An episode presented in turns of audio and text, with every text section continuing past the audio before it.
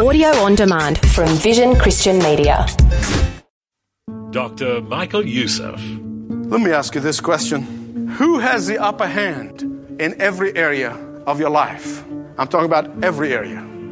Are there some areas that are yours and other areas are God's? If the answer is yes, you can pray, lead us not into temptation, 1,000,000 times a day. It won't do you a bit of good.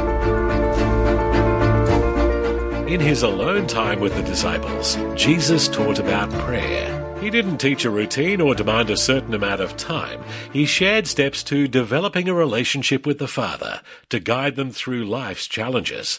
Welcome to Leading the Way with Dr. Michael Youssef. He's continuing a study of the Lord's Prayer and how a teachable moment in the life of the disciples can guide you when it comes to infusing the power of prayer into your life.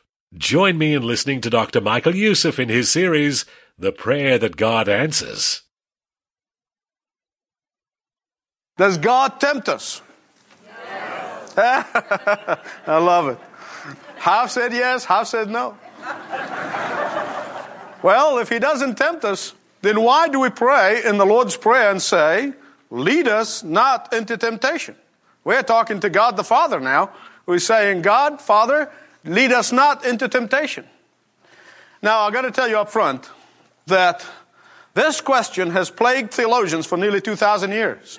Genuine scholars have fought on both sides of the issue. And part of the problem is basic misunderstanding of the term. It's basic misunderstanding of the word. In fact, this probably is the most controversial sentence or petition in the Lord's Prayer.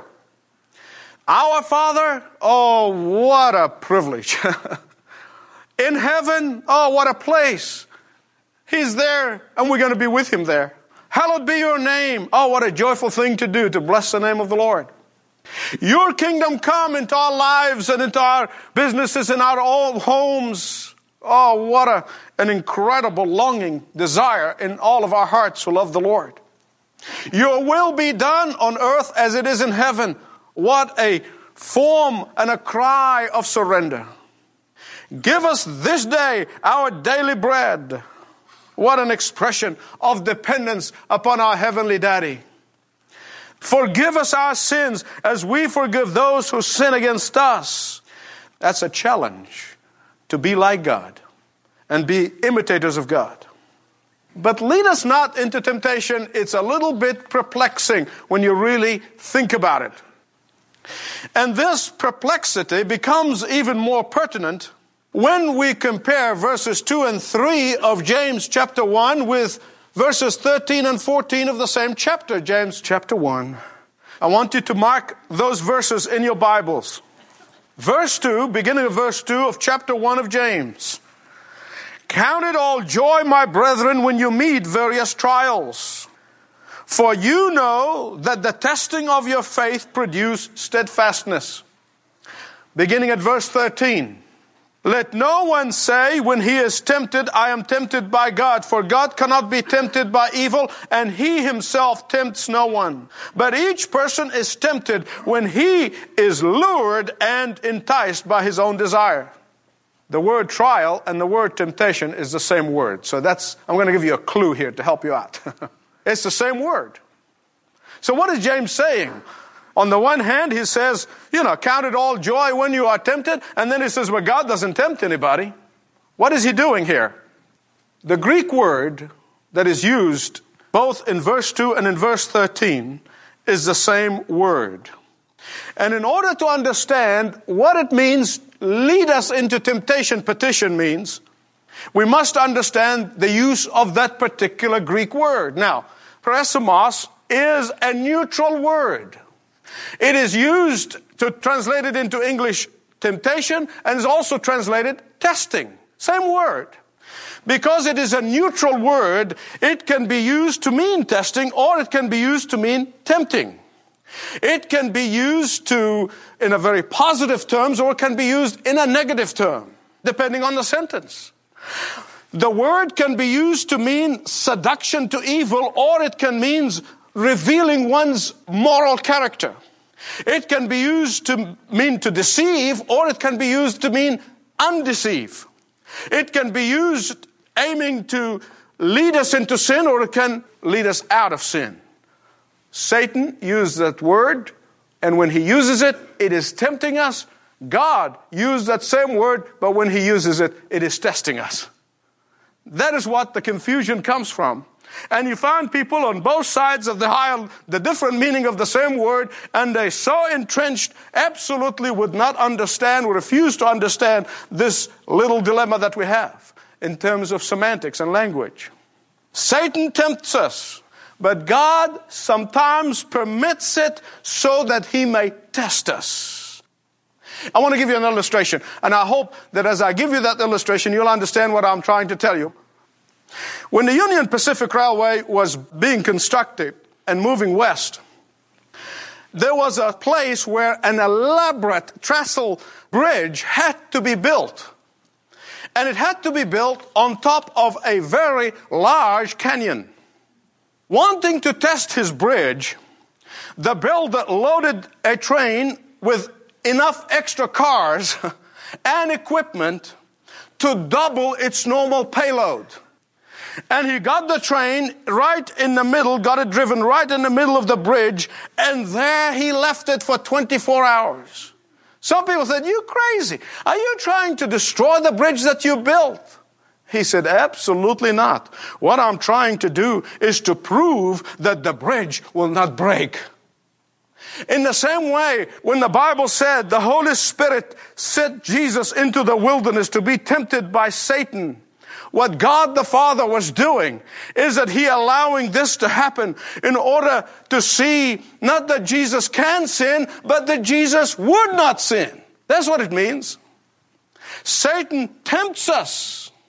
God tests us. I want to tell you, every time Satan comes and tries to tempt you, whatever it is, the area, your Achilles heel in which he comes to tempt you, if and when you understand the authority and the power that God has given you to defeat him and to be in victory, and you do it, and you have the victory, I believe God in heaven says, "Here goes my boy, here goes my girl." You see, Satan's intention is to drive us to evil. But God's intention is to give us power over Satan to defeat him. Satan's intention is to defeat us, but God's intention is for us to appropriate his power and know how to do that in order to have victory. Satan's intention is to discourage us, but it is God's intention for us to have courage in the middle of discouragement. Satan's intention is to entice us to do our thing, but it is God's intention for us to be conformed into the image of his Son, the Lord Jesus Christ. Satan's intention is to make us feel bad about ourselves, but it is God's intention for us to feel good about our heavenly daddy. It is Satan's intention to make us self-centeredness to be first and foremost in our lives, but God's intention for us is for him and his glory to be first and foremost in our lives. That's the understanding of this verse. Lead us not into temptation. You know, I was thinking about the steps that Satan often uses in order to lead us into temptation. And I'm not going to give you personal illustrations. I'm just going to give it to you from the scripture. It's exactly the same steps that he used when he got to Adam and Eve in the garden. Watch those steps, because Satan is not a very creative person. He's dumb. He has one method and he uses it everywhere. He just tailor makes it to fit your life. He tailor makes it to fit your Achilles heels. He tailor makes it to fit your particular weakness. Here's the first step. Begin by confusing your will with the will of God. And you begin to think, "Well, I believe God would have me do this." No, he got your will and the will of God confused. He's going to bring doubt about the authority of the Word of God into your life. He's going to muddy the clarity of the Word of God. You know what he's going to do? He's going to say, "Nobody can really be sure about this." And that's exactly what he did with Adam and Eve. Listen, he did not go to Adam and Eve and said, "Hello, Adam, Eve," starts with Eve. He did not say, "Look, my name is Satan, and I want to be upfront with you. I'm here to get you to disobey God. And he could have said all the bad things about God. You know what? Eve would not have fallen for it. Now, he didn't do that. What did he do? He came and he said, are you really sure that this is what God meant by this? Are you sure? Then he comes in and he tempts them, as he does with all believers. Oh, I think you're just narrowly interpreting this particular passage in the scripture. You know, there are so many interpretations about this. How do you know which one is really the right interpretation? You know what? God gave you your brains, and he wants you to use them the best you know how. You know, the Bible is relevant to the olden days, but today, God, oh, he's very understanding. After all, everybody is doing... You know what? Whenever you hear the word everybody from the devil, you better run. As long as you don't intend to hurt anybody, surely you are on safe grounds. Oh, but remember... You're not going to be judged by the God of the Old Testament who zapped everybody all the time. You're going to be judged by the God of the New Testament who is very understanding. Listen to these modern preachers. I want to tell you. I'm understanding my foot. Then comes the second step. The second step Satan uses is to appeal to your natural desires. He appeals to our passion. He appeals to our covetousness. He appeals to our curiosity. And he appeals to that area. He knows it well. You know, like an angler who basically presents the bait and hides the hook. Somebody said that Satan is not such a fool as to fish without bait. And he will allow you only to see, and he will show you only the glamorous side of the wrongdoing. And he hides their later shame and hurt and pain and guilt. He hides that. And that's exactly what he did with Adam and Eve. He presented them with a picture of them becoming like God. And that had a tremendous appeal. I was reflecting afresh this week, you know, and I thought, if Satan came to Eve with the fruit, whatever it may be, and then Eve would have seen in that fruit a big worm wiggling there, seeing its tail wiggling. And he would say, look, take this. She's going to make you like God. I just wondered what her reaction would be. Probably she would not have fallen for it. Most likely she would have ran to Adam and she would have said, Addie, my darling, do something about this man who wants me to eat this worm that's in the fruit. But he didn't. He only showed her one side. He told them about that self-fulfillment that's going to be theirs. He told them about how happy they're going to be. And oh, surely God wants me to be happy. It's the biggest trap of modern day Christians. God wants you to be joyful. Not necessarily the happiness of the world that talks about. Oh, it must have felt so good to dream of all that power and all of that control and all of that authority. And man, their ego began to blow up like a balloon. And the bigger the balloon, the smaller the pin it needed to get the air out of it. Then comes the third step. It is the step of persuasion. Listen, if Satan can get you to toy with the idea in your head, he's halfway there. If he can get you to entertain the idea, if he can get you to play with it in your mind, once you begin to do that, he knows that he's halfway there. If he can convince you that you can join the rat race without becoming one of the rats, he is almost there. When Eve got to that point, the natural thing, of course, was the next natural step is to try it. But what happened once the first bite is taken? Once that first bite is taken, he's going to convince her that one bite is not enough. One drink is not enough. One lie is not enough. One look is not enough. One visit is not enough. One try is not enough. And once you are in his clutches, he wants to keep you there. Once you are in his camp, He wants to imprison you there. Once you are in His service, He wants to hold you there.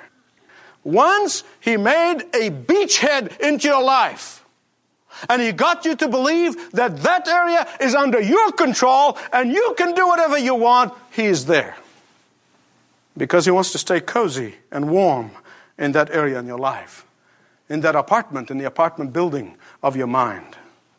Even when you pray 1,000,000 times a day, lead me not into temptation, lead us not into temptation, it ain't going to do one bit of good. You know why? Because at that point, your prayer is so faint. It's half-hearted. You're not really serious about it. And Satan knows that.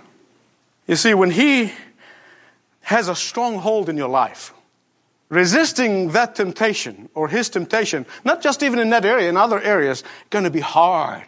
It's going to be difficult. Not because God cannot deliver you. Not because God cannot save you. Not because God can cleanse you and take authority over that area. No, because you are half-hearted about it. It's like this old lady who got involved in some bonza scheme of investment. And this poor dear lady lost everything. And just out of desperation, she called the Better Business Bureau.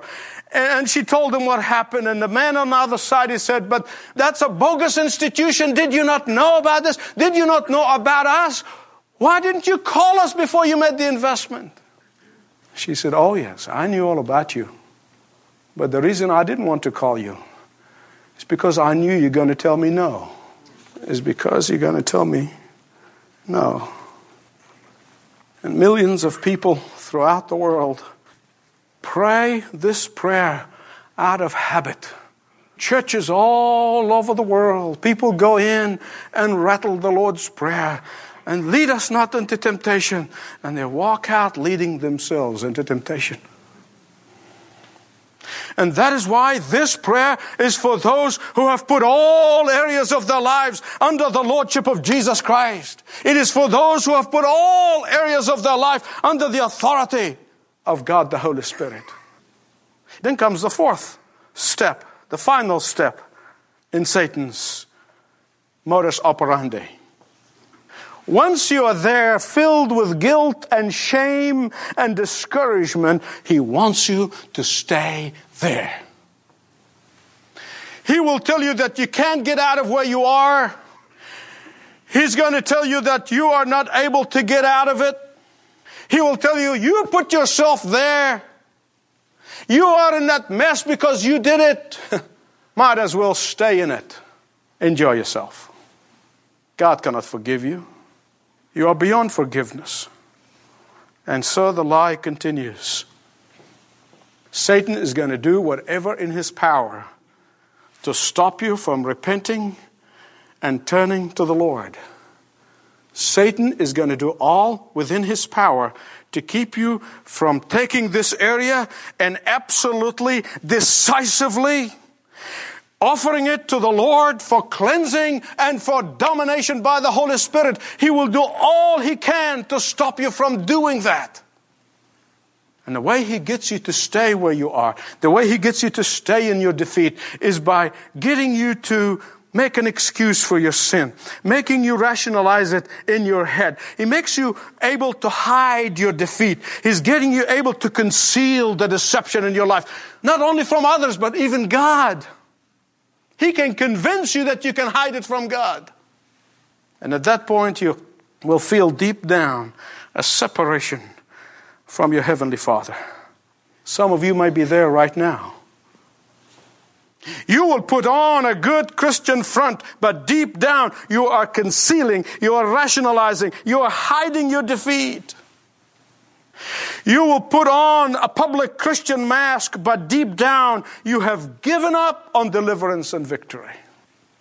And that's exactly what Satan did with Adam and Eve. They were cut off from open and frank and honest conversation that they used to have with the Lord on a regular basis. He cut them off from that. Why? Because they were hiding something. And when God came to meet them, they were in despair, and they thought that they could hide from God. And God called out, where are you? And don't believe for a moment that God did not know where they were. What God was asking Adam, he was saying, Adam, do you know where you are in your defeat? Let me ask you this. Please be honest with yourself. Do you know where you are when you are defeated? I believe God is calling you this very day, and he is calling you by name. Do you know where you are? Do you know where you are defeated? Do you know where Satan's beachhead in your life is? Do you know that in your drifting, you have separated yourself from me? I cannot be separated from you, but you are separating yourself from me. Come back, because God wants to give you his victory. Listen to J.B. Phillips' translation of James chapter 1, verses 2, 3, and 4. When all kinds of trials and temptations crowd into your life, my brothers, do not resent them as intruders, but welcome them as friends. Realize that they come to test your faith and to produce in you the quality of endurance. But let the process go on until that endurance is fully developed, and you will find that you have become a man, and I want to put in parenthesis here, a woman of mature character with the right sort of independence. That is why it is absolutely proper, perfectly legitimate for the child of God, the dedicated Christian who have put all areas of their life under the control of God, the Holy Spirit, to cry out and say, Daddy, lead me not into temptation. But even so, his promise for us is that even in the times of temptation, he will give us a way of escape. Even in the times of trials and testing, he's going to open a door of deliverance. Even in the times of trials and testing, he will open an escape hatch. For he never tests us beyond our ability to bear. Lead us not into temptation. It's for those who have surrendered all areas of their lives. Dr. Michael Youssef, with questions to consider from his series, The Prayer That God Answers. Hey, thanks for listening to Leading the Way. If you'd like to learn more about what it means to walk and talk with Jesus, begin a conversation with one of our team members when you fill out a short form at ltw.org/Jesus. And if Dr. Youssef's teaching today is something you want to share with your family or a friend or co-worker, you can encourage them to watch or listen at the Leading the Way website. Regular audio messages, weekly television programs, as well as special content are added on a regular basis and easy to share. ltw.org. You can also speak to a ministry representative to ask questions or get further directions when you call 1300 133 589. 1300 133 589. Before we run out of time for today, I would like to ask you to do something for me.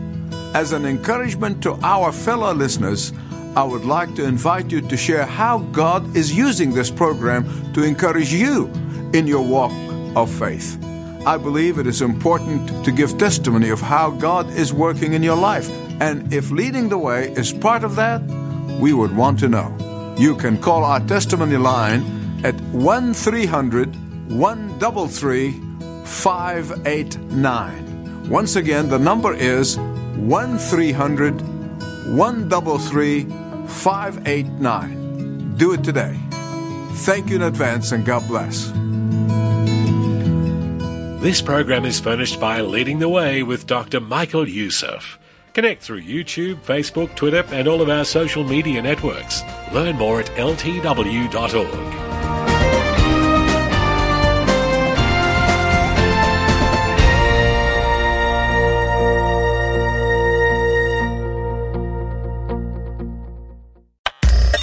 Thanks for taking time to listen to this audio on demand from Vision Christian Media.